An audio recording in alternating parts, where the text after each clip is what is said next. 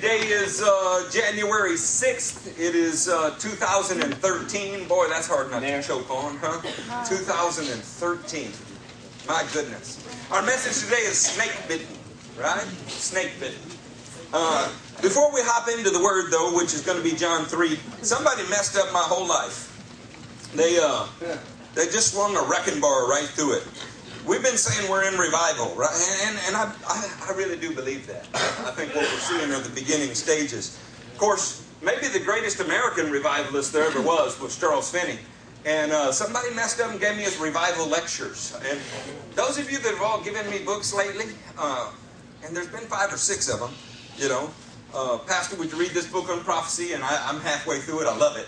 Pastor, would you read this book on the sons of Hamas? Can't find you. I'm halfway through that one. I, I, I love it. I, I'm halfway through about five books right now. I'm just warning you, they're all going to the back for a little while because uh, this one's going to get read first. It got pushed to the front. I'm, I'm going to tell you something, though, from it that just was a dagger, okay? I mean, is it okay if I tell you what crushes me? Yeah. I mean, it won't bother you at all because your lives are all right. It's mine is messed up. Christians, he's speaking about when revival hits. Christians will have their faith renewed. While they're in their backslidden state, they are blind to the state of sinners. Their hearts are hard as marble. The truths of the Bible appear like a dream. They admit it all to be true. Their conscience and their judgment assent to it. But their faith does not see it standing out in bold relief and all the burning realities of eternity. But when they enter into revival, they no longer see men as trees walking, but they see things in that strong light which will renew the love of God in their hearts. This will lead them to labor zealously to bring others to Him. They will feel grieved that others do not love God when they love Him so much. And they will set themselves feelingly to persuade their neighbors to give Him their hearts. So their love to men will be renewed. They will be filled with a tender and burning love for souls. They will have a longing desire for salvation of the whole world. They will be in agony for individuals whom they want to have saved, their friends, relatives, even enemies. They will not only be urging them to give their hearts to God, but they will be carrying them to God in the arms of their faith, and with strong crying tears beseech God to have mercy on them and save their souls from endless burnings. We have three, four, five, six miracles in the service, and we call it revival. The kingdom, of course, we have miracles. Amen.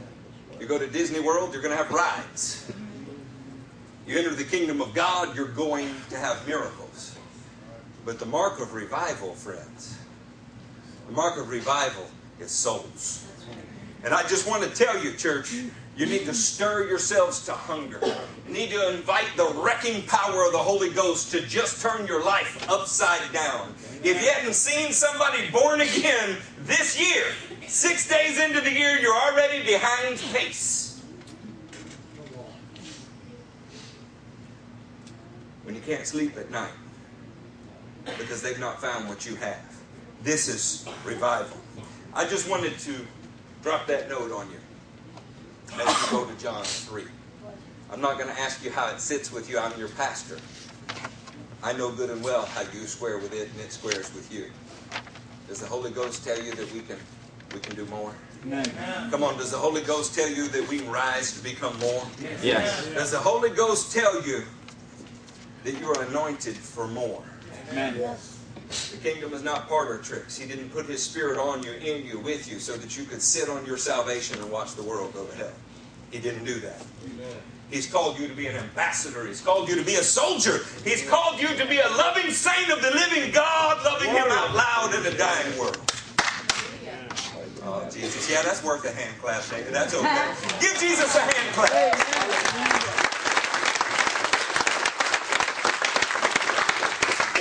Let us talk about the state of affairs around us. Preachers are always doing this. Let me do better than that. We could talk about everybody out there, couldn't we? And at the end of the day, it'd be little more than Christian gossip. Why don't we talk about us in here? Pick up in John 3 1. Now there was a man of the Pharisees named Nicodemus, a member of the Jewish ruling council. Before we go any further, when you hear these words, you tend to think of Nicodemus in a bad light. I mean, he's one of those Pharisees, right? To us, Pharisee is synonymous with a hypocrite. But in the first century, it was not so. Josephus tells us that in the first century, around the time of Jesus, there were as little as 3,000 actual Pharisees meaning those who adhered to the strictest sects of Phariseeism. But they had created a movement in Israel, one that stood up to the religious aristocracy, one that said, Temple worship is great, but nothing surpasses your personal devotion to the Scriptures and the God of the Scriptures. Are you agreeing with that? Yeah. They were men who said, We want to separate ourselves from what is common, and we want to walk in what is holy. Are you feeling that? Yeah. He's one of those, as was Paul, as were many in Acts 15, members of the party of the Pharisees, it says. Not a bad word. Men who were a part of a religious movement that was a back to the scripture, a kind of proto sola scriptura, if you will. This man was not only one of those 3,000, he was one of the Jewish ruling council. The Sanhedrin had some 70 members on it. This was the Congress of Israel. This man would have had the five books of Moses totally memorized. He would have had the 39 books of the older canon so familiar to him that he could tell you what the top five rabbis had said about every passage from heart. In a day before lexicons and concordances, these men were like walking computers. How you feeling about him now?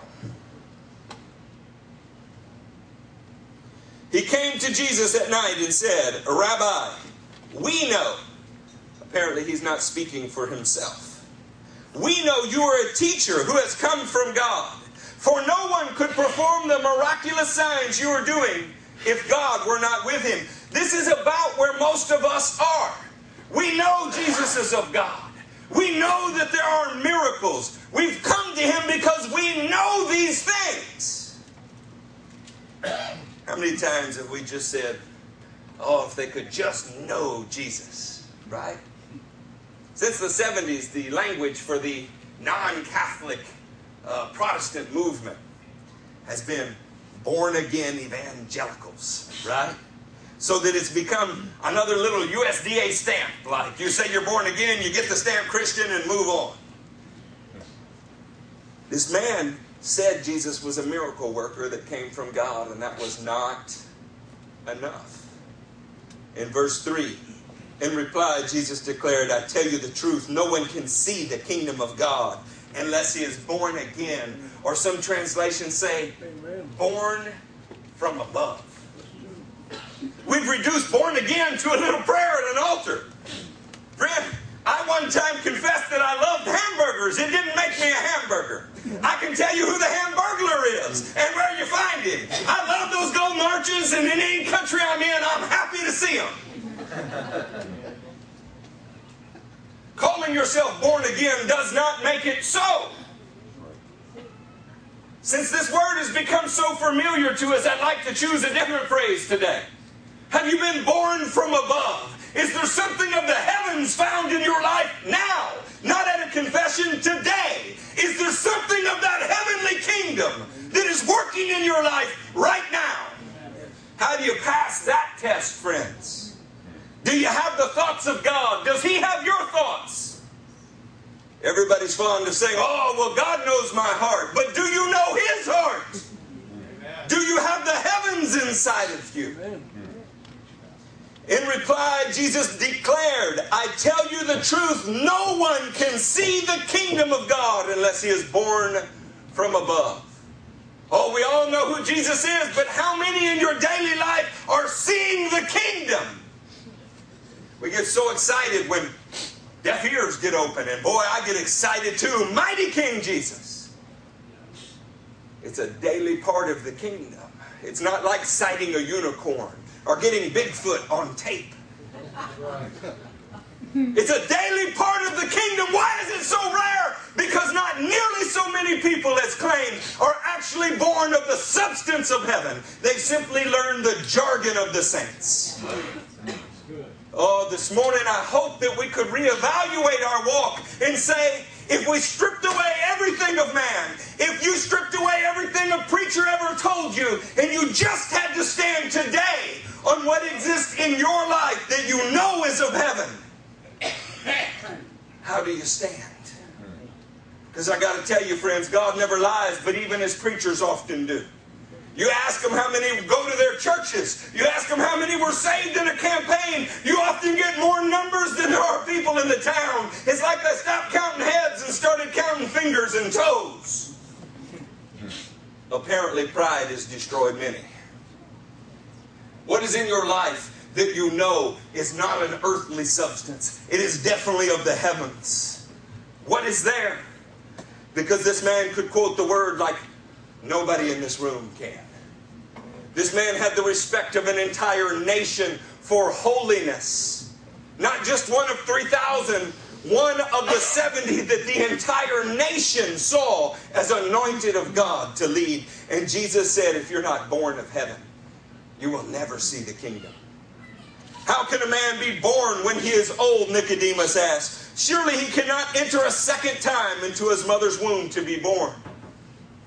One clear sign that we are not born of the heavens, not born again, is when no matter what is said, we only have an earthly frame of reference. We always have in mind the things of men. We cannot grasp that there is a world just beyond our eyes that we're interacting with every day.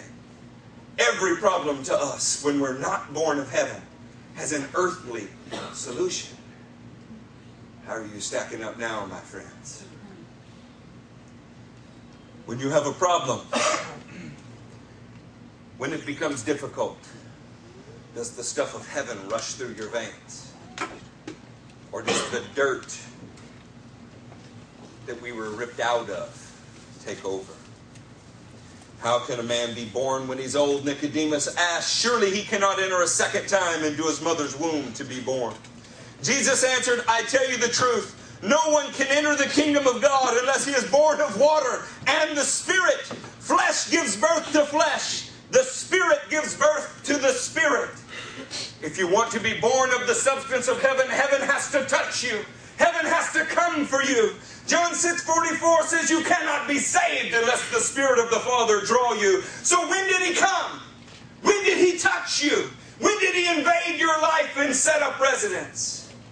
This idea that we're just pretty good old boys who always kind of knew that Jesus was Lord, and one day we decided to follow Jesus is patently absurd. Jesus is not an alternative lifestyle. He is a resurrection from a dead life. Amen. Come on, if you were dead and somebody put their hands on you and you came back to life, you'd have no problem nailing down the day. Course, if he's just like a diet, he's just like a music fan, if he's a part of a very busy life, then who knows? It was probably sometime, I don't know, back in the fall.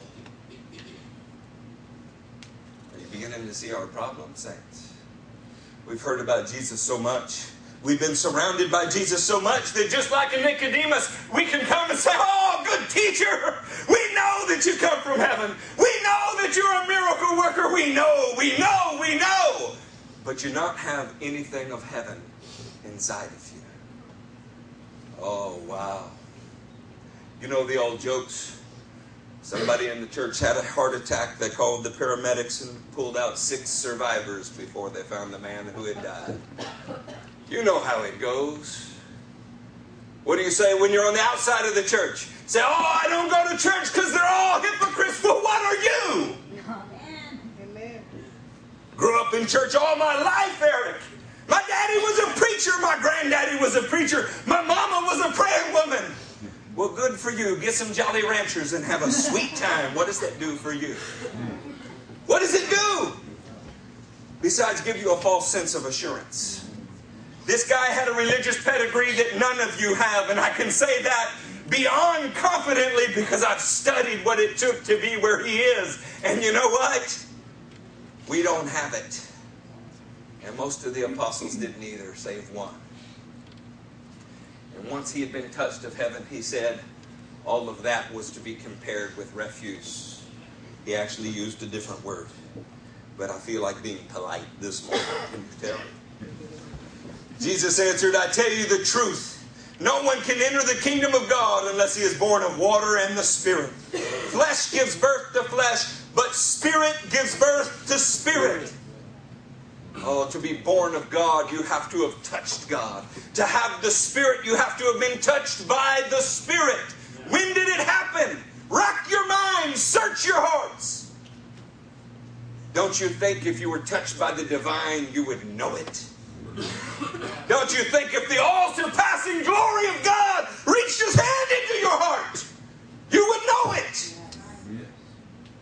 Oh, I think in vacation Bible school when I was three, I think you're in your sins, friend. That's what I think. Now, I love that I found this passage. It's like it popped out of my Bible. Look at this next word. Verse 7 You should not be surprised at me saying, You must be born again. you might have a footnote there. The you is plural. Come on, Southerners. Y'all, y'all Y'all should not be surprised at me saying, Y'all must be born again. Jesus represented that the, or realized that the man represented a movement. He realized that there's a whole group of men who had tried in all of their own effort to approach the throne of God, and yet they were falling short. And so, in the one man, he addressed them all. And in addressing Nicodemus, he addresses you as well. He says, Y'all must be born of heaven. Y'all. How about this? Shalom. Y'all. I saw that in the Armenian quarter of Jerusalem.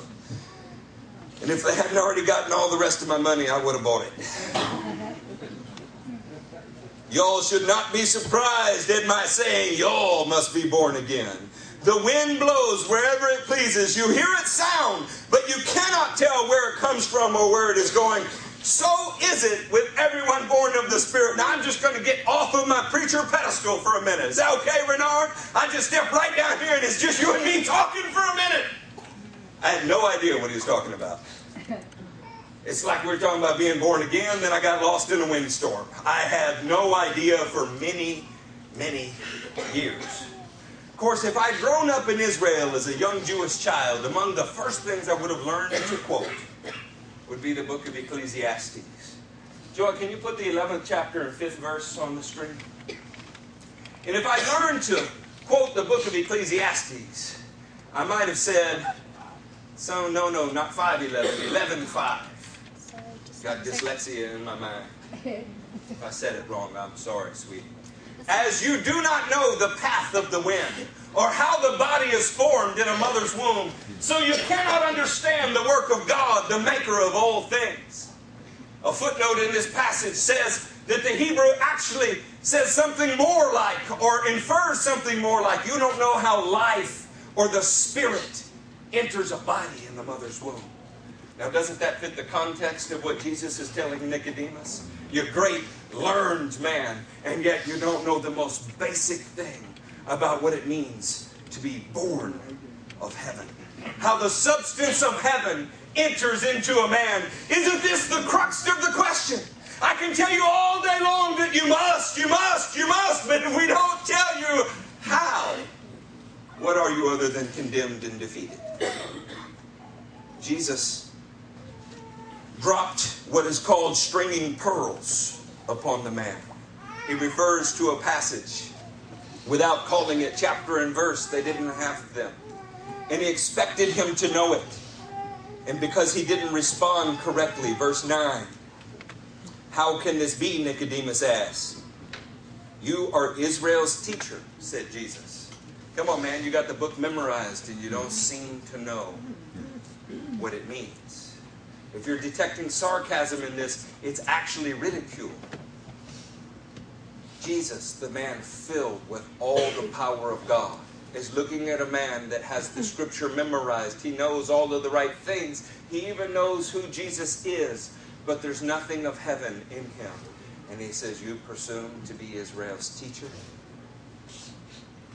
And you do not understand these things. I tell you the truth, we speak of what we know, and we testify to what we have seen, but still, you people, come on, say, you people. You people. Which people? You people. You people do not accept our testimony. I have spoken to you of earthly things and you do not believe. How then will you believe if I speak of heavenly things? No one has ever gone into heaven except the one who came from heaven, the Son of Man. Before we get to this 14th verse, what an amazing concept!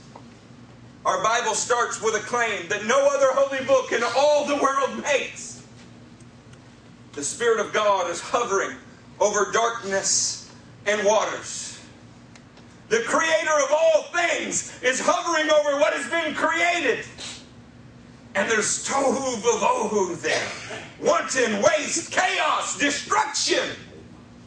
And He speaks into it, and He gives life. He begins to separate that which is dark from that which is light. He begins to bring order day after day. And then he puts a man as the supreme ruler of the creation. And now that God is doing it again. He's looking over first century humanity. He sees the Roman occupation. He sees the sons of God in Judaism living like mere men. And he takes human form born in a manger. What an awesome step down. Have anybody ever been demoted? Oh my goodness. Now, I'm not going to get all up in your personal business, but I just want to tell you I've been in lots of hospital rooms. I've been in hospital rooms beside people for 20 years. One of the most difficult things for a man to deal with is when he cannot get out of the bed to go use the facilities. The living God reduced himself to a baby and was dependent on someone to manage him. That is so far beyond my ability to comprehend. That hurts me almost as much as the crucifixion. To have equality with God and lay it aside and be a baby that had to be fed and changed every two hours. I would have chosen some other century myself.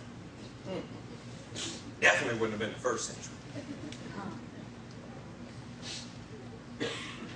That God would reach into humanity because they could know all about him but not retain the knowledge or his glory. They could know all about him but not have the ability to be born of him and want to change that. What did Nicodemus say to Jesus? He said, You're a miracle worker. You're from God. Isn't this right? What has Nicodemus said that is wrong? Nicodemus rightly identifies Jesus, at least part of his ministry. As we get to the 14th verse, we find out the problem. I bet it's not where you thought it was. Just as Moses lifted up the snake in the desert, so the Son of Man must be lifted up, that everyone who believes in him may have eternal life. Again, an allusion to Jewish history. How do we get to something like this? How does the man bounce from Ecclesiastes to the book of Numbers? Go to Numbers 21. And what on earth is he talking about? I was in the medical community and I was amazed. The word MD seemed to stand for minor deity. If a man was a neurologist, that was a special deity above all of the other deities, especially if he was a neurosurgeon. There were egos that could not fit through doors. And they all wore a symbol somewhere on them at almost every hospital, and it comes from Numbers. It comes from the 21st chapter, and most were completely unaware of it. What is it that heals us? What is it that will fix us? Is it antibiotics? Is it Vicodin? Is this what this man needed? He needed some Vicodin. I went to see somebody yesterday to pick up some bags, and they had their bong sitting out right there.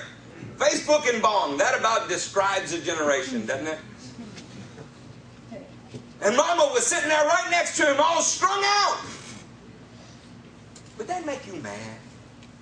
It didn't make me mad. It broke my heart for them. What kind of life? It was not so very long. I slept under a bridge with some friends of mine. A guy they call Froggy hit up a crack rock. One of my friends said, Hey, you know he's a preacher.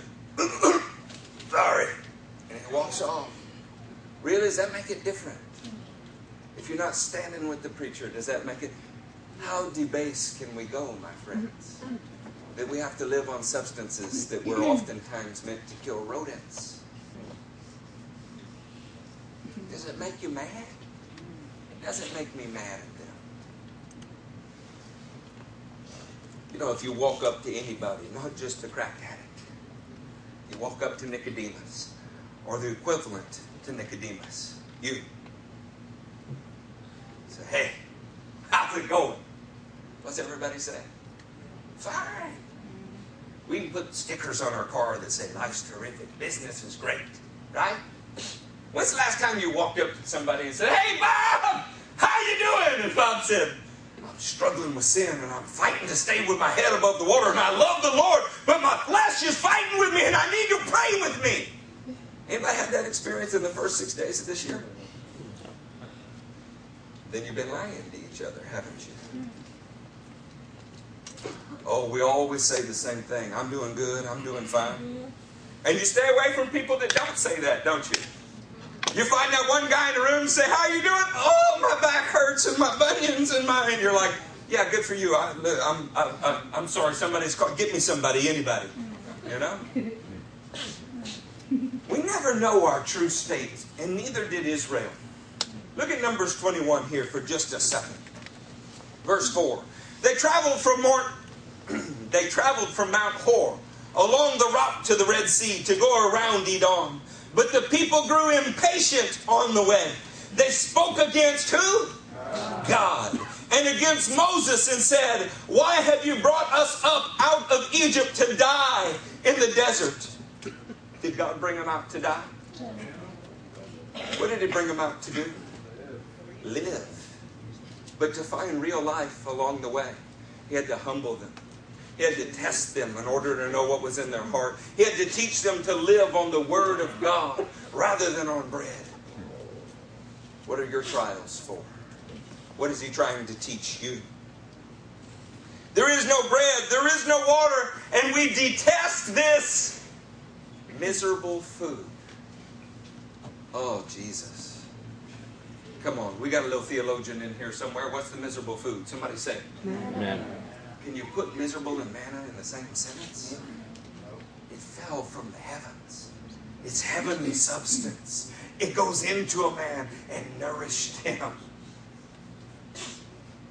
Something of heaven ought to cry out for that little piece of heaven. Like deep calling out to deep. Spiritual people ought to want to live on spiritual food. Of course, if you've never actually been born of heaven, then you're like, what is all this religious speak about, man? God knows my heart. And you pacify yourselves with all kind of neat little bumper sticker theology about when you one time prayed a prayer. I can't tell you how many people prayed the sinner's prayer and will bust hell wide open. I myself was baptized four times before I was born again. It was a requirement in every church my parents drugged me to. The third time I was baptized, it was by a homosexual Lutheran priest. It didn't take it. When I got to the Baptist church, they said, oh, well, it just wasn't done right. They used a little seashell and a saucer and they poured it over your head, see if we dunk you. That's how baptism's supposed to be done. So I went in a dry center and I came out a wet center. The kid in front of me had purple hair and it washed off in the baptismal. It made a heavenly sight. I stained their choir robes. I could speak all the religious speak, but there was nothing of heaven in me. And if you spoke words from heaven, they were detestable to me. You know why? I was a slave to sin, and it hurt to hear them. You spoke on holiness. You said things like, if you say you have fellowship with the Father and you walk in darkness, you're a liar. I thought you were talking to me. Of course you were. And I heard verses like, Not everyone who says, Lord, Lord, shall enter my kingdom, but only he who does the will of my Father in heaven. I was so hung up on the fact that I knew beyond any shadow of a doubt they had told me I was going to heaven, but I was not doing his will. No amount of twisting, no amount of arm wrenching, no amount of theological kung fu could fix that problem because it was stated plainly in Matthew 7 21. These people have accused God, accused Moses, and called heavenly provision miserable food. Then the Lord sent venomous snakes among them. They bit the people, and many Israelites died.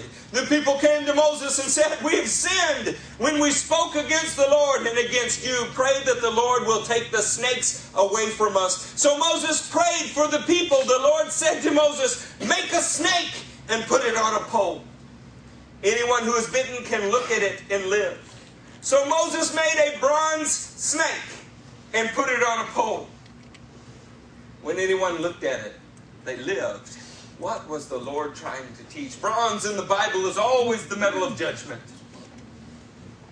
Having been bitten by a snake, they looked upon the symbol of that sin of theirs. They put it at eye level. And if you want to display a snake, the medical community does it on a vertical pole wrapped around it. Of course, I think it'd be easier to see that snake if it were on a cross. Was this magic? I mean, Holy Ghost, hocus pocus?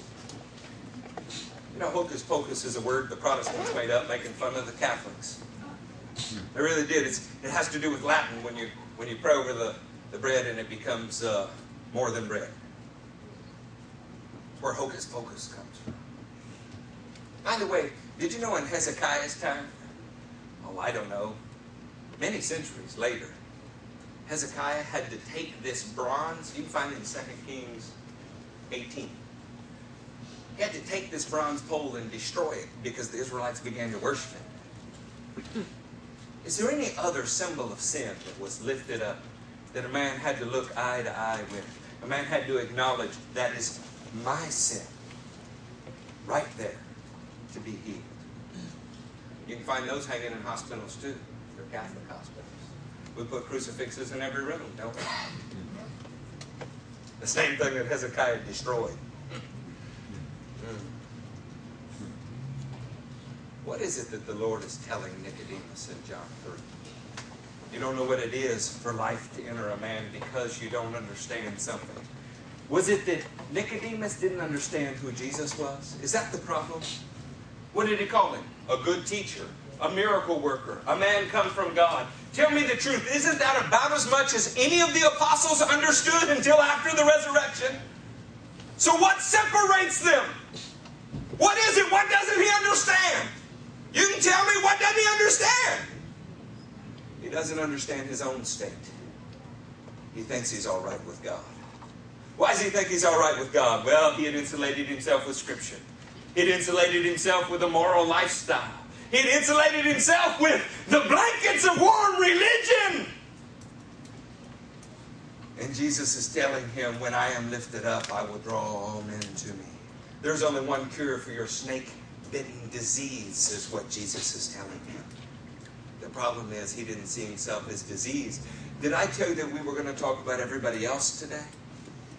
Or that we would talk about us? Oh, saints of God, we're called to so much more. We're princes. And sometimes you've been caught diving in dumpsters. Clicking where things ought not be clicked. Saying what ought not be said. Watching things that are so indecent that heaven shuns and looks away. Not caring about the things that God cares about living for our next entertainment, our next thrill. Is that the substance of heaven? If the Lord of glory were here, where would he find the Pharisees? Where would he find the people that said, sola scriptura, Or the people that said verbal plenary inspiration? Where would he find the people that said the study of the Word is everything? And yet, in studying the Word, they had never been born of the substance of heaven.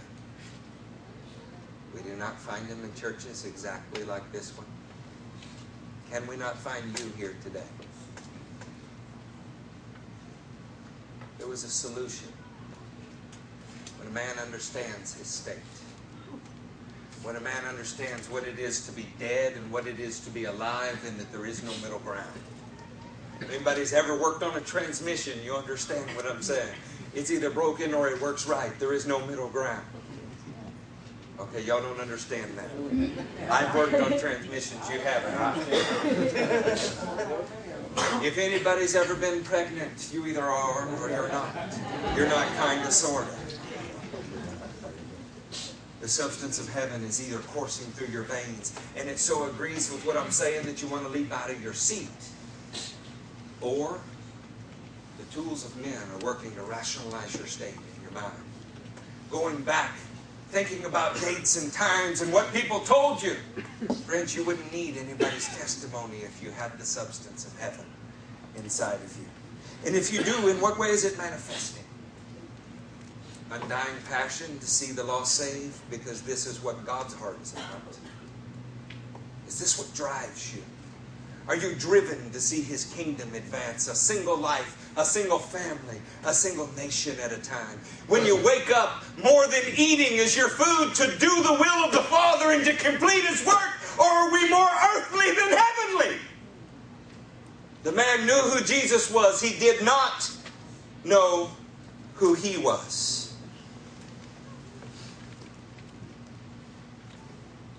Turn with me to 2 Timothy. Now, turn with me to Ephesians. Joy, put 2 Timothy 2.11 on the screen and we'll go to Ephesians 1. If you ever have people working in a sound booth in any meeting you're ever in, name them the fruits of the Spirit. It helps so much. Every once in a while you can just look and go, Joy! And everybody's excited with you and you are actually calling for help from the sound booth. 2 Timothy 2.11, here is a trustworthy saying, if we died with him, we will also live with him. We relegate this out in our Christian experience. I don't know why we do, but we do. We forget that there's only one way to come to him and be born of the substance of heaven, and that is to have died in him. And you say, well, wait, wait, wait, wait. This is speaking of the end of a life any man would come after me, he must deny himself, take up his cross. Why do you take up a cross? To die with him. When he found you, you were dead in your trespasses, dead in your sin, or you have not been found by him. If you were mostly alive, with just a few death-like problems. If, if you know, you're a pretty socialite with a long string of pearls. No death here. But I decided to follow Jesus. You've deceived yourself. There's only one way to find Calvary's cross, and that's as a dead man. So let me ask you let's not talk born again for a minute. When were you found, convicted, tried, killed by the Holy Ghost? If it hasn't happened, then not only do I, but you should question the salvation that you say you cherish. Christianity is not a religion to make neat, pretty little lives, to take men that are bad and make them good men. Christianity takes dead men and makes them live. Think of this, friends. There's 125, 130 people in here. One man just said, Amen. How could that be? I bet if I said God wants you rich, we'd have got some amens. I bet if we said God wants to heal you right now, we'd have got some amens. I bet if we had said we're buying those air conditioners, we'd have got some amens. Or patted your salvation, we'd have got some amens. But when we get to the crux to the matter, have you died so that he can raise you in Christ? Well, that we're going to think about for a while. And hopefully we'll think about it long enough we don't actually have to do anything. Maybe we can think about it and think about it and slowly stop thinking about it and just go on with life, right? Of course, when the Holy Ghost comes upon you, He doesn't let you stop thinking about it. He's coursing through your mind because He wants it to course through your mind. He came to seek and save that which was lost, but you have to know you're lost, friends. You have to know you're lost. You have to know the difference between heaven and the hell that we live in. You have to know what it is to be a slave to sin or freed from sin. Let's not talk of born again evangelical experience. Let's talk about freed from sin or shackled to it. Because I meet everybody that says I'm born again, and you say, "How you doing with your holiness?" Well, um, uh, uh, How are you born of heaven and shackled to dumpsters? How does that happen? Is this the example in Jesus? Is this the example in Paul? Friend, where did you find the example? Oh, I've, I've, I'm sorry. You found it in the church. You know, if you have a serious weakness, you can run away from those that have it and feel like a dog in the midst of the righteous until the Lord liberates you. Or you can hang out with those that have the weakness and you can all comfort each other and pat each other on the back while you go to hell. I spent too many years lying and being lied to. Well intentioned, six foot four, silver haired icicle. Tried to convince me I was born again when the Holy Ghost was telling me, You are not. And it didn't square with my theology because I prayed the prayer. I'd made the confession. I could quote the Roman road to salvation. I knew the four spiritual laws and I could hand out threats. Of course, I could not quit sinning. Was a slave to it. And I was still confessing sin years old because I was not free from it. I don't have to ask you how this is setting with you. I can feel how it's setting with you. I don't care who your mama is, your daddy is, where you grew up, how many steeples. First church are better than you, it makes no difference. You're going to stand before the awesome, terrifying presence of God. And He gave you a choice. And you're going to be held accountable for that choice. You cannot live as a slave to sin and call yourself a son of heaven. Let us look at the prayer in Ephesians. The prayer in Ephesians has become my prayer. I think, where are you at, Brad Hall? I think Brad Hall tried to turn me on to this in 1993, and I'm just, I'm, I'm going to confess, Brad, you were exposed to some things earlier than I was. And uh, couldn't digest it. My baby's stomach was only fit for curds and whey, you know. I mean, there was I couldn't get the meat out of this. But I've revisited it many times through the years, and never has it meant to me what it means today. This is the 18th verse of chapter 1. I pray also that the eyes of your heart may be enlightened, in order that you may know the hope to which He has called you, the riches of His glorious inheritance in the saints, and His incomparably great power for us who believe. How many of you want incomparably great power? How many of you want incomparably great power? Amen. MD Anderson takes in millions, if not billions, of dollars.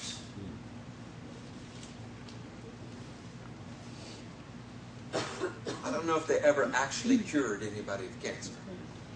They may have carved it out of somebody but they certainly can't speak to it and it go away. Let's talk incomparably great power. A child born deaf, they can hear. A woman slated for surgery and her stomach changes before our eyes. A young man with a football injury that goes back as long as he can remember and delivered it. Let's talk incomparably great power. Not in a cathedral in Rome, not behind stained glass or under steeples, but in an ordinary storefront church that has no heroes except the power of the Holy Ghost. That you might know this incomparably great power for us who believe. That power is like the mighty working of His strength, which He exerted in Christ when? When?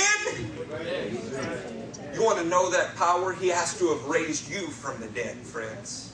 He had to find you in a state that you knew you were a tried, convicted, and killed sinner. Your life had to be slain in His presence so that He could breathe into you the breath of heaven and raise you out of the tomb that you had made for your life, set you apart, and baptize you in His power. And when this happens, friends, it's not I think it happened. Maybe it happened. Somebody tell Mama, did it happen for me? Daddy, did it happen for me? You among all people would know if you were raised from the dead. And it would not be some trickery with your mind, some parlor trick. It'd be coursing through your veins like the passion of heaven. And He would desire others to have it as well. Everything that Jesus did, we do. Jesus was born. Jesus walked out of life. Jesus died on a cross like a common sinner. And he was resurrected with heaven's power in a life that's indestructible. This is your roadmap. You were born naturally. You die on a cross as a sinner with him, or else you were never found by him. But if you died with him, then he will speak into that death. He will call the dead man out. He will remove the grave clothes and he will give you a new life, new power, and he will put you in his service as an ambassador. I'm going to stop asking you, are you born again? And say, do you speak for God? Do you speak for God? Amen. Oh, be careful what we say amen to. Of all the things you don't want to lie about, you don't want to put words in God's mouth. How sure are you you speak for God? Sure because His Spirit in me is bearing witness with my spirit, saying, Yes, those are my words. I can hear it echoing through the through the second book to the Corinthians in the fifth chapter. I can feel it running through me. I am his ambassador, making his plea of reconciliation. But if you have to sit there and go, you know what, oh, I don't, I don't know, or everybody else said yes, I should probably just say yes. I'm going to invite you to stop being a coward for just a little while. I'm going to invite you to strip away all of that for a second. Forget about what they think, what they're doing. You know, in eternity, you don't get to stand next to them. At that, what they call the bema seat of Christ, where every man gives an account for what he's done in the body, whether good or bad, your daddy won't be there. Your church friends won't be standing there going, Oh, oh, you really, I'm sorry, Jesus. He just forgot for a second. Hold on. Oh, yes, Jesus, what I meant to say was, it will not work that way. You either will have on that white wedding dress of the righteous acts of the saints produced by faith prompted by love, or you will not. Oh, Jesus. Look at verse 2, chapter 2, verse 1. As for you, you were dead in your transgressions and sins, in which you used to live when you followed the ways of this world and the ruler of the kingdom of air, the spirit who is now at work in those who are disobedient. Notice those verb tenses, friends. You were this. They are this now. They are disobedient now. The spirit of the world is in them now. You're either filled with a spirit of satanic disobedience, doing what you want to do, or you are filled with the righteous spirit of God, doing only what He has told you to do. There is no middle ground. There is no weekend warrior. There's not. You can't show up at church on Sunday and Wednesday and say, Oh, I'm counted with the righteous. and then go smoke your crack rock or watch your MTV. Those two are about as devilish as each other. Again, we get we get two amens from people who are mature in life. So yeah, we're all comfortable if we preach about somebody else's sin. But I'm your pastor. I know how you live. You know me. You know how I live. And many of you are shining like stars. Many of you are coasting under the radar. You show up at the services just enough to pacify your conscience. And you scuttle back to your nastiness and sin and pretend God won't see it. You think things like, well, if we get married, one day it'll be right. Spit in his face every day and ask him to bless it on the hundredth day. I dare you. Mm. I've done too much counseling to know. You think that you can come to God when you want to. You can repent when you want to. The early church said, So then, even the Gentiles, hear this, have been granted repentance unto life. Granted. If you got a grant from the United States government, you had to apply for it. You had to be chosen for it. Until recent times, anyway. Granted means awarded. You could be granted or awarded repentance. Heaven would give you the power to turn around. Yes. And what if He doesn't? Then you die in your sins. Well, then it's God's fault. If God has to give me the power and He didn't give it to me, no, He offered it to you many times. You slyly said, I'm not ready. I'll do it later. Or one day, once my life is set, I'll do it. Won't He be justified in burning you? Mm-hmm. I think so, my friends. God is always right, isn't He? He didn't intend for us to stay dead in our transgressions, filled with a spirit of disobedience. He said all of us also lived among them at one time, gratifying the cravings of our sinful nature and following its desires and thoughts. Like the rest, we were by nature objects of wrath, but God, I'm sorry, but because of His great love for us. Why? Because He loved. Hey, let me ask you something. You ever had to watch somebody else's kids? I mean, I just noticed as a parent, we all love our kids, but. oh, y'all not listening to me. We all love our kids, but. I mean, you'll change your child's diaper, but somebody drops off five of theirs and they all got dirty diapers. How you feeling? Suddenly those warm fuzzies have fallen off, hadn't they? I mean, because your kid's cute. He just, I mean, oh, look at I mean, did y'all see what he did? The only people I found that are more crazy are you people that video your cats, right? Everything your cat does is wonderful. Listen, if you're going to love somebody, you love a child, do you pick the one that is full of disobedience? Do you pick the one that is only living to gratify their sinful nature? That's what he did. And it's you. He didn't die for the Nicodemuses that thought that they were right with him. He died for the ones that were willing to die with him because they knew they deserved it. That's what he died for. That's what he died for. Because in experiencing death with him, he would give you his power to experience life with him. And you would no longer have to be that. Look how far he goes with this. He goes further than I would have gone. He goes further than I think he should. It's a good thing that I'm not God. I could have become a neurosurgeon, I guess.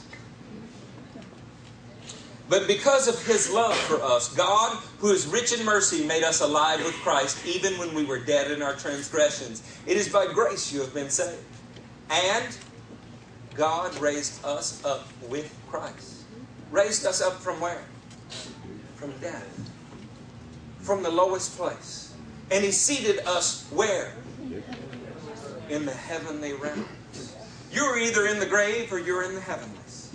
There is no middle ground. You're in the graveyard, friends, calling yourself alive, calling yourself born again, or you're seated in the heavenlies, resurrected with him. There is no middle ground.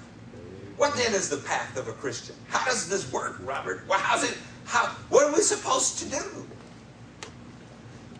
Anybody want to know, or should we just stop? I want to know. David, what do you think? You want to go further, or you want to sit? Keep going. Go to Kings. Let's go to Kings 17. Oh, I know in the comfortable churches, we're out of here in 59 minutes. I never wanted to be a comfortable church. I'm going to be honest with you. I don't know if I ever met a pastor I liked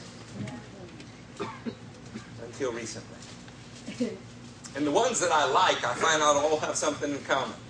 But they spend some serious time outside the United States. See, this watered down, mamby pamby, milk toast Christianity does not work. And there's a day when these giant cathedrals are going to crash, like the whitewashed wall Ezekiel said it was. They're going to crash because as long as you leave people sitting in their sin, calling themselves saints, there will be no power there. There will be no healing there. There'll be no deliverance there. But when you start to get this right, you can be in the presence of God, of the kingdom, not have the slightest clue how to heal or deliver, and He'll do it for you. We've stumbled onto all the good things of God. I've spoken with some men of God here recently that have walked this further than I have, longer than I have, and they're smarter than I am. But I still stumble into it because He loves me. And because I am devoted to Him. There's no middle ground with Eric Stevens. Can you say that? Can you say it confidently? My mama's here. If I'm saying something wrong, she'll tell you. She's always pointed it out before. My kids are here. If I live one way home and a different way here, they'll tell you. We bring your closest friends. What are they going to say about the time you're not sitting here? What are they going to say that you spend your time doing? You might trick me. Of course, you might not. You'll never trick the Holy Ghost. He searches a man's heart. Some of you think you've got game. I'm willing to let myself be manipulated in the that you might slip into what we have. Amen. But you cannot manipulate the Holy Ghost. He knows right where you are. King 17. Maybe we ought to set this stage. Now Elijah, the Tishbite from Tish. That clears it up. the Tishbite from Tish. Did you know William Seymour was from Centerville, Louisiana? I didn't know that. Yeah, I had a dream about that last night. Parham was from Houston. I don't know what it is about this Texas Louisiana connection. I'm sorry for you people that came all the way from Chicago. You started in the wrong place, but you ended up in the right one.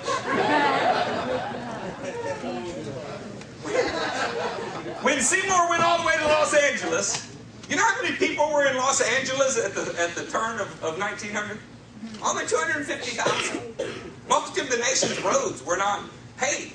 And when the Azusa Street revival happened, Theodore Roosevelt was president. I mean, this is this is tough for me. I'm still a young buck, you know. I know, I know what it is. I've seen eight tracks. Some of you have never even seen a tape. I, I understand. Having said that, this thing touched the world that happened there. It touched the world. Aimee Semple McPherson came out of there. John G. Lake, I didn't realize this. He was healing before that, but he wasn't baptized in the Holy Ghost speaking in other tongues before that. His own testimony, I didn't know that. In fact, most of the major mission works in the world came out of a little room just like this. You know where some of the things they had different than everybody else? They didn't much care whether you were white, whether you're black. That's your parents' fault, not yours. You know what they cared about? Did you have the power of heaven inside of you? Amen. They didn't care whether you were rich, whether you're poor, whether you lived under a bridge or in a mansion. They wanted to know, did you have the power of the Holy Ghost?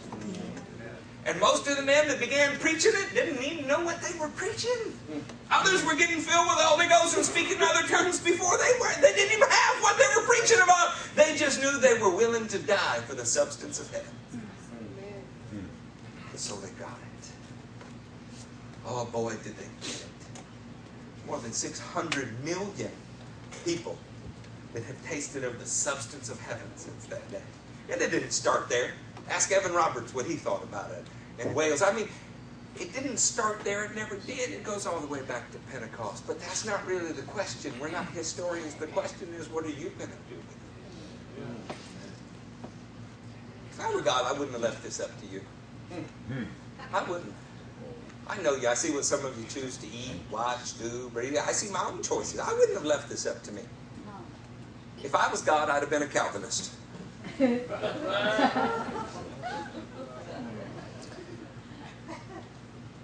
But he left it up to you.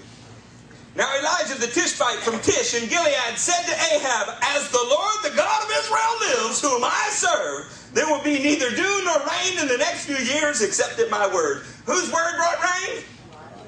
More specifically, whose word stopped the rain? Oh man, Elijah is the ambassador of God. He's speaking for God. God's word in Elijah's mouth is just as powerful as God's word in God's mouth. When Elijah said it, he's God's representative on the earth. And what are you?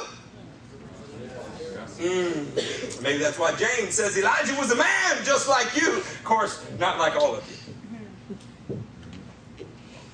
He shut up the heavens, friend. Then the word of the Lord came to Elijah, Leave here, turn eastward, and hide in the Kerith ravine. Man of God don't like to hide. I don't like to hide. I know Matthew doesn't like to hide. Getting to know Jay, I, he doesn't picture me as the hiding guy. I know Steve, he's not the hiding guy. Steve Richard that never is. This is a hard word to accept, friends. When you're born in the substance of heaven, you want to go to war. You don't want to go hide. Leave here, turn eastward, and hide in the Kerith ravine, east of the Jordan. You will drink from the brook, and I have ordered the ravens to feed you there. Feed you where? Eric, Eric, grab that microphone. Feed you microphone. where? Grab the microphone. My mic's dead. Yeah, completely. Feed you there. I have ordered the ravens to feed you there. How many of you are struggling with provision in your life? Maybe you're not there. Maybe you're not in the place that God called there. See, because when God told Elijah to shut up the heavens, he did it. When God told Elijah to go to the Kerith ravine and there I will feed you, he did it. Anybody in here had an uncomfortable move in the last two years? Come on now. But when God says, There I will feed you, there I will go. Amen. There's nothing more precious to the Lord than obedience. He died for your obedience, friends, to take you from a death dealing corpse to a resurrected, obedient Son of God. This is what he died for. Is that transformation from the base and the lowly to the high and the heavenly. Are you born again? You would know. Sometime later, the brook dried up because there had been no rain in the land. Why was there no rain? Because Elijah said there'd be no rain. Why did Elijah say there was no rain? Because God said there would be no rain. Was he in the place that God said he'd provide for him? Yes. And sometimes God says, it's time it sounds like you got two messages going here. I promise I don't. Oh, I don't know how I'm going to do on a leash. There we go. Listen. The King of the universe desires that every man, woman, and child in this room would have life, real life. He desires it. He desires it enough to have sent his son. He desires it enough for that son to be the firstborn among many brothers. He desires it enough to send others from wherever they were comfortable, whatever brook they were being provided in, to where you are. And one of the ways that he does it is he dries it up so that they don't have a choice. Because apparently we all struggle to be obedient. Hmm. Anybody experience a brook drying up? Hmm. I don't want to say your loss is my gain. I don't want to say it. But I just said it, didn't I? I was comfortable in a little church in Baton Rouge, Louisiana, because I was seeing the kingdom. I was seeing the kingdom. I didn't ever want to go anywhere else. Now they later wanted me to go, but I didn't. I didn't. I didn't want to go. Brook dried up. So I stopped in Lafayette, and I was sure, well, I'll make my home here in Lafayette. and Catholics started getting saved and filled with Holy Ghost. And some of them saw resurrection power. They saw amazing things. So I thought, okay, well, I, I mean, this is it. And the brook dried up. So I came here. And I'll be here as many days as the Lord tells me to be here. For one purpose, the same purpose Elijah had. Look who he runs into. Sometime later, the brook dried up because there had been no rain in the land. Then the word of the Lord came to him Go at once to Zarephath of Sidon and stay there. I have commanded a widow in that place to supply you with food. Oh, Jesus, how humbling can this get? I'm not going to ask for you to respond because I know in your lives how hard it is, some of the things that are happening to you. Elijah, the great prophet of Israel, gets to leave Israel. And he gets to go to a foreigner. Now, what kind of foreigner? Surely a king, surely a palace. I mean, it's Elijah! He shuts up the heaven with his bird, even the animal kingdom, bring in his provision like a train. Where's he going to go? The lowest member of society, a widow. Hmm. Is that what you would have chosen for Elijah? Is it? Probably not what Elijah would have chosen for himself, but then our God is awful concerned with the lowly things. So he went to Zarephath. When he came to the town gate, a widow was there gathering sticks. He called to her and asked, Would you bring me a little water in a jar so I may have a drink? As he was going to get it, he called, And bring me, please, a piece of bread. I like how he threw please in there. That made it more mm-hmm. palatable, right? As surely as the Lord, who's God? As surely as the Lord your God lives, she replied, I don't have any bread, only a handful of flour in a jar and a little oil in a jug. And I'm gathering a few sticks to take home and make a meal for myself and my son that we may eat it and. Mm. Hmm. Sounds strange for the living God to be so interested in people who are dying. But He is. She has the sentence of death in her heart. Man, what a place for the Holy Ghost to bring you. The sentence of death in your heart. Everything that you've done, everything that you are, should just end now because none of it's yielding life. Not the place of suicide. Though some of you have been in that place might recognize this. Despair. Utter depravity. Such yuckiness that there is no way out. There is nothing left for me but death. Maybe we say fine all of the time to avoid the truth. Maybe the truth for the average man is I'm holding on by a thread. I have little left to live for. I see some hope in the next event, and then when I get to that event, it's not what I hoped it would be. I think that's closer to the truth. Hmm. At least this woman knew right where she was. Elijah, you've come to the wrong foreign widow because I died. No, this is the one that the Lord always comes to. Comes to the one that knows that they're dying. You want the Lord to come to you? You've got to be honest about your state. Elijah said to her, Don't be afraid. Go home and do as you have said. I'm so glad for the next word is but. go home and do as you've said. She's just said, I'm going to go home and die. go home and do as you said. You can't excerpt the scripture, friends, and I'm so glad because this next word is everything. But first, make a small cake of bread for me from what you have and bring it to me. And then make something for yourself and your son. For this is what the Lord, the God of Israel, says The jar of flour will not be used up, and the jug of oil will not run dry until the day the Lord gives rain on this land. Who shut up the rain? Who might have an idea when it was going to rain again? But let me ask you, isn't it audacious? Jennifer's about to die, right? She's a widow, she's about to die. So TJ comes hopping into town. He's God's man of power for the hour. He's, what you doing, girl? Oh, I'm about to die. Go home, do as you said. But first, make something for me. Makes a mean red velvet cake. That's what I'd ask for. first, do something for me. There is a miracle that's happening here. When you really realize your state, you become desperate. You would do anything that was asked, even if it goes contrary to nature. Come on, Daniel. If you're about to die, if your family's about to die and I asked for something, it'd have to be supernatural for you to give it to me and risk starvation. This might be the first display of real trust. Derek, the way you do this, Keith, the way you do it, Shelby, the way you do it, Fred, the way you do it, is when you're in that place of desperation, the Lord speaks to you and He tells you what you must do, and it goes contrary to everything in you.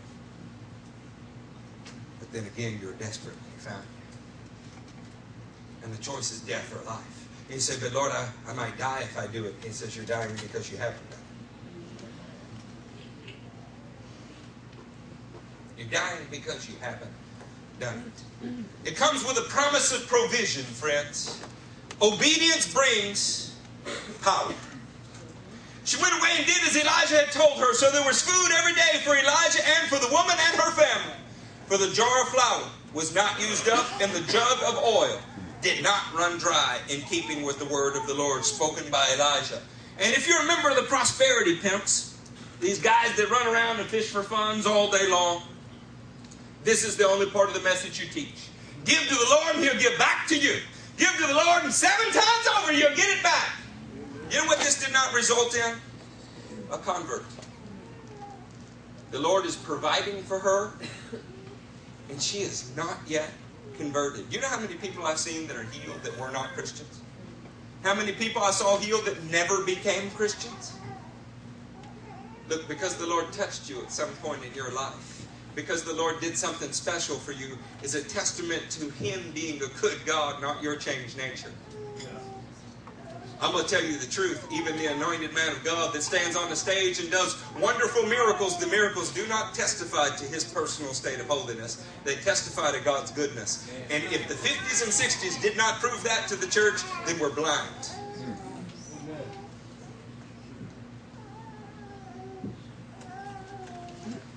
Sometime later, the son of the woman who owned the house became ill. He grew worse and worse and finally stopped breathing. I want to tell you, sin is an illness that grows worse and worse, and it will take your life. What at first starts off as an experiment, a curiosity, later becomes a slavish addiction, and then becomes the throes of death. She said to Elijah, What do you have against me, man of God? Did you come to remind me of my sin and kill my son? We don't like the kind of preaching that you're hearing today. We don't like Christians who live like this because it reminds us that there's an alternative to a slavish addiction to sin. There is an alternative. She's upset with him. She's mad. His very presence in her life reminds her of sin, and now's her chance to vent it. Did you come to remind me of my sin and kill my son? How insulting. How's the son living? He's been living off of the kindness of Elijah as they were obedient to his word. Oh, Christian, hear me.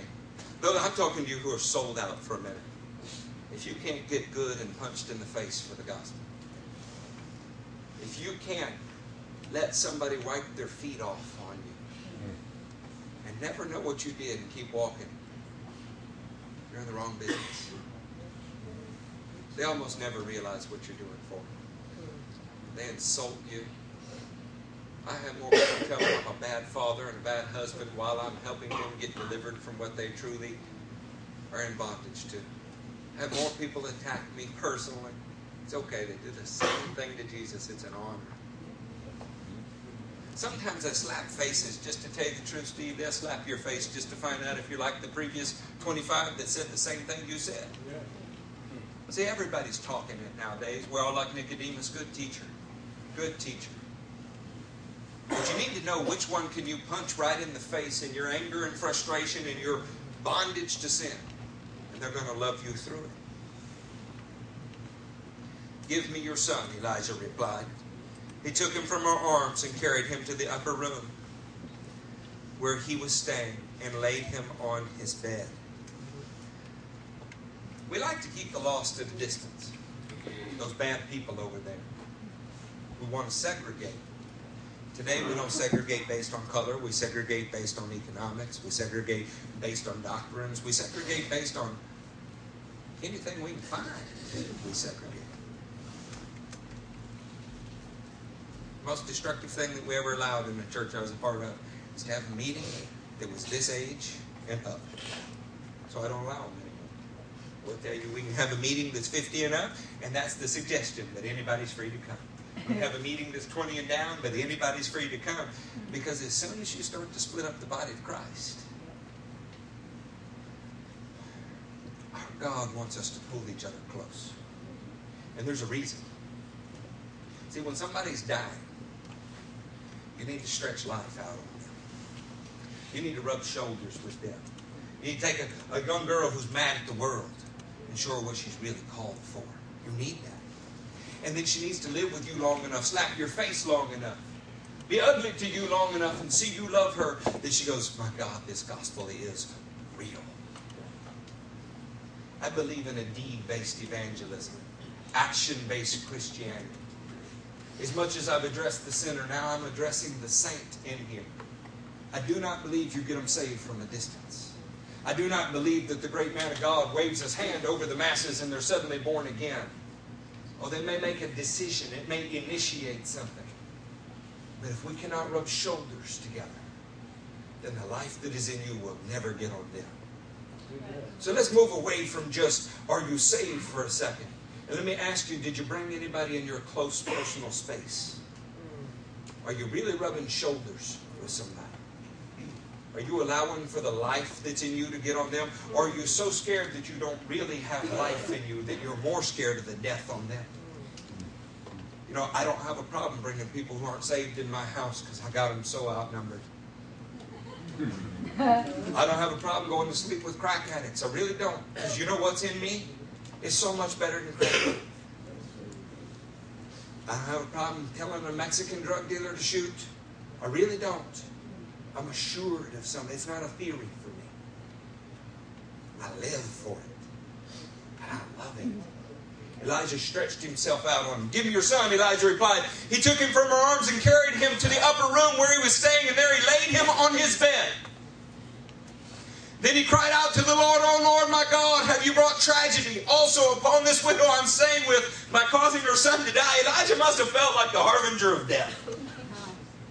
He's pronounced a famine that's killing Israel. He's gone to Zarephath. They're feeling the famine. He's taken the widow's food, and God's provided more, but now her son dies. Then he stretched himself out on the boy three times and cried, Lord, oh Lord my God, let this boy's life return to him. Oh, well, I tried one time. You know, it didn't work. They stole my wallet and left. I think the first weekend Matthew and I went out to preach, somebody stole my wallet. Hmm. I didn't have much. They, got a, they got a whopping $26. You got to let that be an excuse not to keep preaching. Well, I loved somebody one time. I stretched out for them. They slapped my face. They spit on me, and I went. They killed Jesus. Where, where were you when, when, when, when he found you? You weren't dead? Oh, you came in some other way than the narrative. You were allowed to come in with your pride, your reputation, your belongings. Everybody else, he said, do not be afraid, little flock. My Father delights in you in the kingdom. Go sell your possessions. But, but to you, he said, no, keep it all. How does that work, friends? We got two kind of Christians. Some that get to keep all their stuff. Some that get to keep their reputation, keep their pride, keep themselves intact, and some that have to give it all up and follow him every day. What kind of Christian are you? See, everybody thinks they're a Christian. What kind are you? If we're all Christians in here, are you the kind that goes and stretches himself out once, twice, three times, or not at all? Elijah's protege stretched himself out seven times on a guy. Then we got some strange sneezing, an eschatological message, and life from the dead. Okay, so maybe the eschatological message was what I saw in it. Having said that, it was life from the dead. Then he stretched himself out on the boy three times. Look at verse 22. The Lord heard Elijah's cry, and the boy's life returned to him, and he lived. Look at verse 24. Then the woman said to Elijah, Now I know that you are a man of God. All the provision in the world didn't do it, but life from the dead did it, friends. I can tell you, you could be rich and call out the blessing of God and say they all know because I'm rich, and it's a lie. Know because you have it all together. They won't know because you've got a, a perfect little storybook life. They will know when you have been brought from death to life. You know who else will know when you've been brought from death to life? You will know. Amen. Maybe the reason we have all these fanciful doctrines about wealth and prosperity and all this is because nobody's been brought from death to life. They've been brought from the poorhouse to the bank house, but they haven't been brought from death to life. How does that make you any different than Donald Trump? How does that make you any different than any rich guy that ever stole this wealth? Let's get real, Jesus. Let's get real before Him. You know your state. You know where you're at. You either have the substance of heaven coursing through your veins or you do not. Oh, could we borrow a word from the spirit of Elijah? He said, Oh, y'all like Elijah? Am I the only one likes Elijah? When Judah was a little boy, you at, Judah? Stand up for a second so see you're not a little boy. He's tall as me now. When he was just a little boy, knee high to a grasshopper, right? He could sky dive off of a quarter, hang his feet off the edge of a nickel. Little bitty guy. I used to tell him stories about Elijah.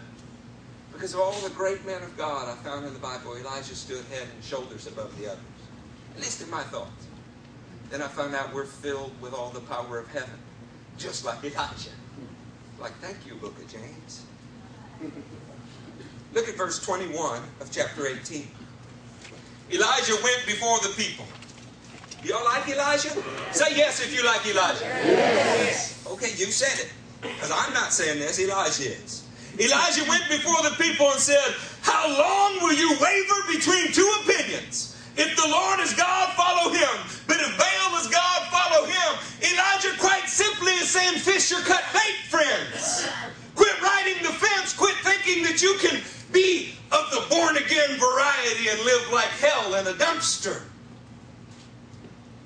You're either born of heaven or you're serving Baal. You're either filled with the Spirit of God or you're filled with disobedience. There is no middle ground. Stop trying to pretend. I normally don't view the cross as a sword, but let me tell you, friends, it is the dividing line in history. It is salvation, but it is also death and destruction. You don't believe me? Look at the nation of Israel. 1800 years worth. Let his blood be on our head and on the heads of our children.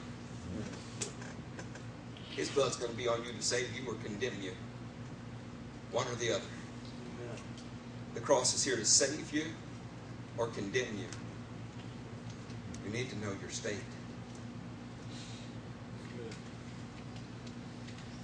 I just wanted to finish with my friend Nicodemus. Because Nicodemus reminded me, I don't know of us. Go back with me to John 3. Do I have time to finish with Nicodemus? I'm going to feed you. What else? All right? You don't got anywhere to have to be in the next three minutes, do you? What if the next three minutes could change your eternity? Okay, selfish American. What if the next three minutes could change their eternity? Amen.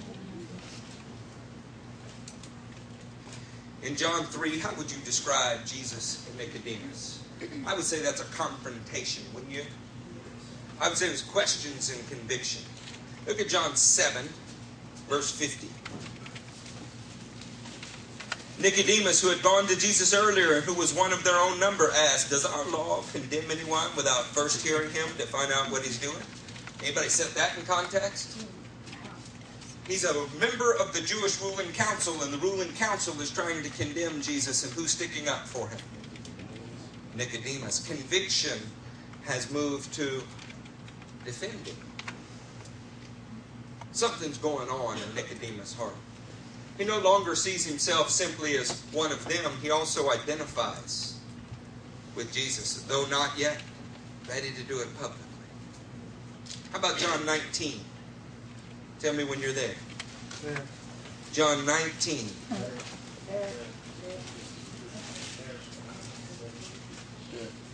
Verse 38. Later, Joseph of Arimathea asked Pilate for the body of Jesus. Now, Joseph was a disciple of Jesus. Matthew, come up here. Now, Joseph was a disciple of Jesus, but secretly because he feared the Jews. With Pilate's permission, he came and took the body away. He was accompanied by Nicodemus. the man who earlier had visited Jesus at night. Nicodemus brought a mixture of myrrh and aloes. About 75 pounds. What's Nicodemus doing now? He's identifying with the death of Jesus. You know, they put Jesus in a special place. Can you put Luke 23 53 on the screen? Nicodemus first shows up flattering Jesus, and Jesus slaps him theologically in the face. You don't understand the path of the wind or how life enters a body. You don't understand your own state. You are snake bitten and don't know it. I'll be lifted up, and then, if you look upon me, you'll see your sin, and I might be able to help you. Nicodemus in the seventh chapter of John says, Oh, don't, don't condemn him. You haven't had to talk to him personally. You haven't had any encounter with him. You don't know what he's like. By the 19th chapter of John, he said, This was not an ordinary man. Let's not treat his body just like an ordinary body. In Luke 23, it says, Then he took it down, wrapped it in a linen cloth, and placed it in a tomb. What's that phrase? Cut in the rock, one in which no one had yet been laid. Charles Finney said a church that's not in revival has a hard, marbled heart. It doesn't care about the lost.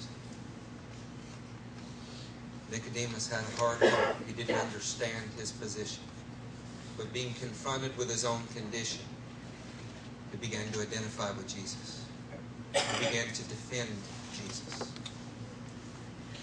And then at Jesus' burial, Nicodemus shows up in a tomb that had been hewn out of a single piece of rock, maybe stood for his heart. Every word of Jesus carved out a new place. Carved out a new place. Carved out a new place that looked a little bit like a like a coffin to some and a throne to others. It's the place where Nicodemus died with Jesus so that he could be raised with Jesus. Pray your heart's being softened today. You say, well, I'm not a bad person. Of course you are.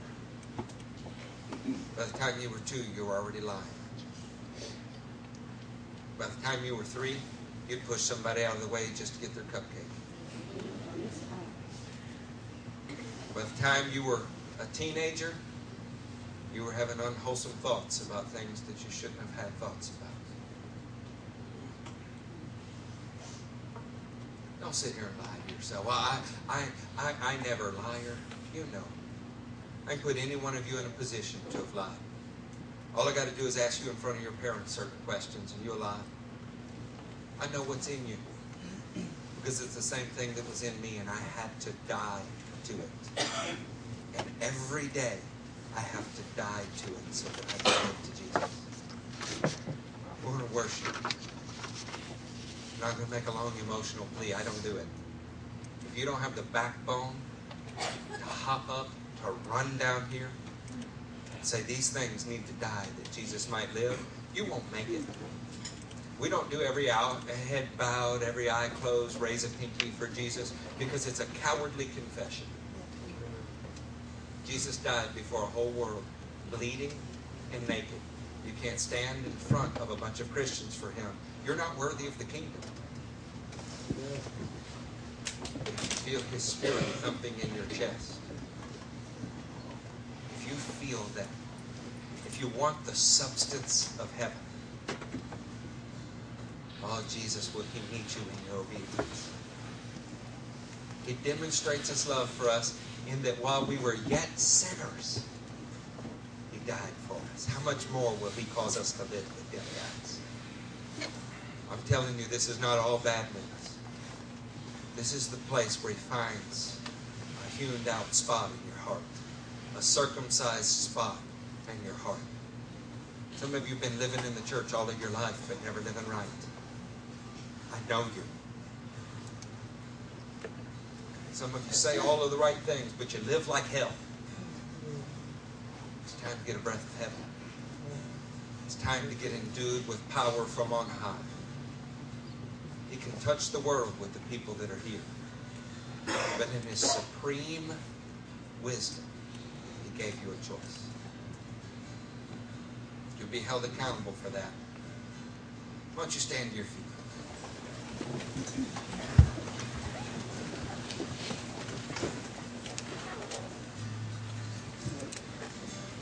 He gave us a choice.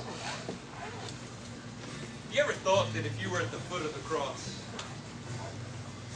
I mean, if I had been there, you know, I never would have let Jesus be crucified. Come on, anybody ever had that thought in here? How many times in your own life have you let him be crucified? Because you said yes to sin and righteousness. Your sin killed him. We like to say the sin of the whole world killed him, but it was yours very personally.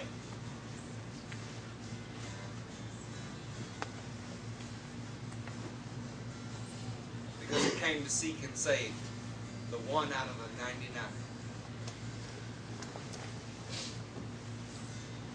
He loved us enough to inject himself into this hellish creation and give us a way to make it heaven, but it starts inside of you.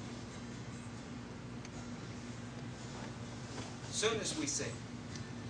Not four measures into it, not ten measures into it. You need to get right with God as soon as we sing. You get to the center of this aisle. You run up here.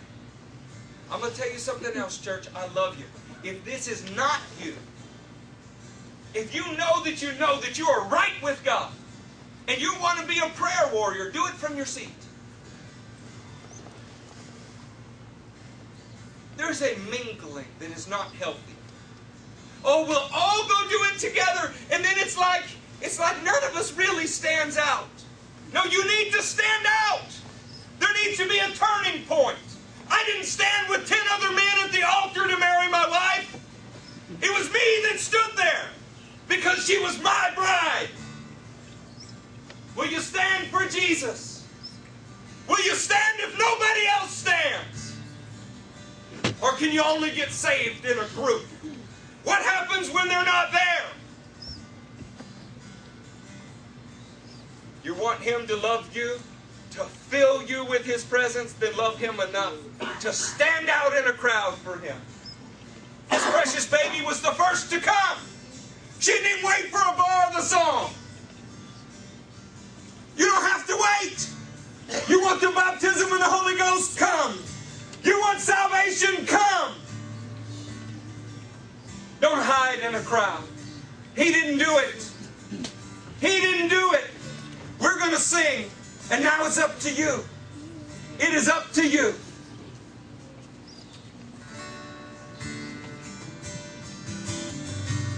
Righteousness, Come to the altar. righteousness, Come. what I long for.